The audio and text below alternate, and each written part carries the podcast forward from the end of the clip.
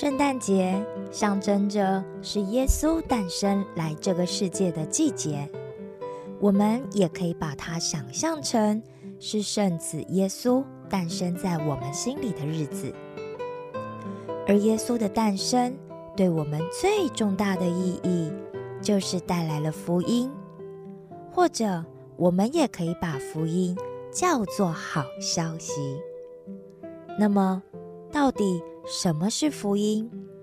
而那个天大的好消息又是什么呢？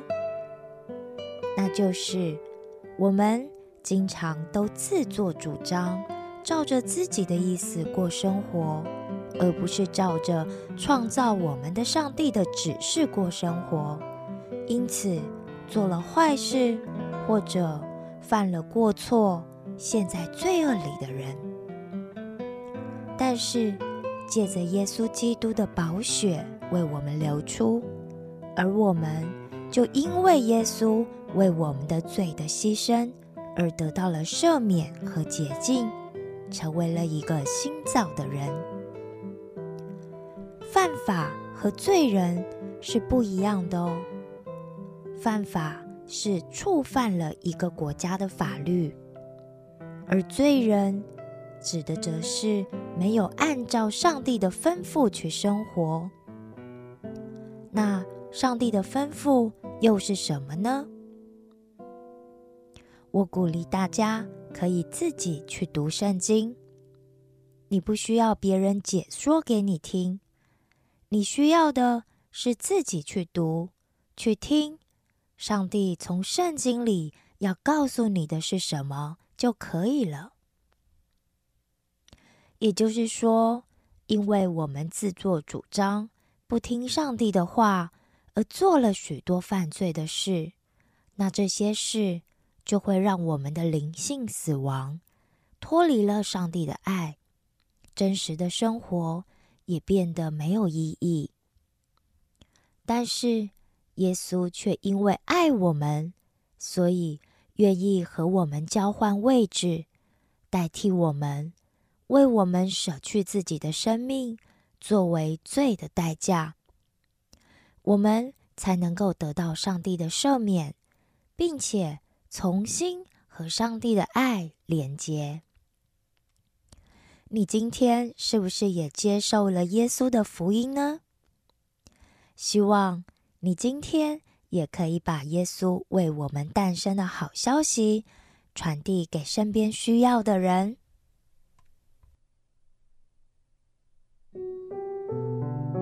大家好啊！今天我们要讲的小故事是闪耀明亮的星星。在遥远的东方，有几位学识渊博、专门研究星象的天文学博士们。有一天，他们又像往常一样观察着浩瀚的夜空时，突然。不约而同的发现了一颗闪耀明亮的星星。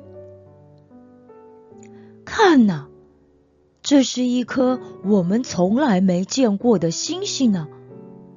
这一定是代表了很重要的信息吧？啊，是啊，是啊啊。莫非这就是那古老传说里说的犹太人的王诞生了吗？咦，天上竟然用如此隆重的方式来宣告这位王的诞生，他一定是一位很了不起的王吧？哎，不如我们大家就跟着星星的方向去看看这位王吧。于是，这几位天文博士就赶紧收拾了行李，急急忙忙的朝着星星的方向出发了。走着走着，他们一路来到了耶路撒冷，想在耶路撒冷打听有关那颗星星的事。于是，他们到了耶路撒冷城之后，逢人就问：“呃，请问犹太人的新生王在哪儿啊？你们见过犹太人的新生王了吗？”所有被问过的人都觉得莫名其妙。但是这几个天文博士在耶路撒冷里到处问人的行径，却被传到了当时掌权的希律王耳里。于是，心怀不轨的希律王就派人去把那几位天文博士给请到了皇宫里。并且设下盛宴来款待他们，想要从他们的嘴里套出一些话来。天文博士们一进到皇宫，就急着问：“哦，请告诉我们，那生来要做犹太人王的，到底在哪里呀？我们从那遥远的东方就看见了他的星星，所以。”特地不惜翻山越岭、千里跋涉，为的就是要来朝见他呀。此时，西律王听了，心里升起了一股不安的预感。于是，西律王赶紧又召集了祭司长和民间的文士们来询问，最近城里的人。都沸沸扬扬的传说，这犹太人的王，也就是那被称为基督的，已经出生了。你们啊，有谁知道经文里到底有没有记载，他会在哪里出生呢？没想到被找来的祭司长和文士们都异口同声的回答希律王说：“禀告希律王。”根据先知的记载，他应该是出生在犹太的伯利恒，因为将来必有一位君王要从那里出来，牧养以色列所有的百姓。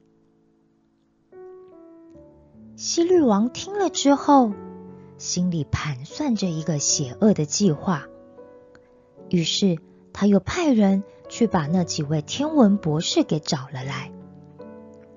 诸位博士们，我已经打听到了，你们所要找的那位新生王，果然就是在我们犹大地的小镇伯利恒呐。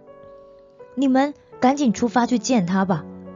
如果你们见到他的话，请务必一定要赶快派人报信给我，好让我也可以去拜见他哦。天文博士们听了希律王的话之后，非常的兴奋，因为终于可以见到传说中的新生王了。于是他们不疑有他，立刻就出发往伯利恒去了。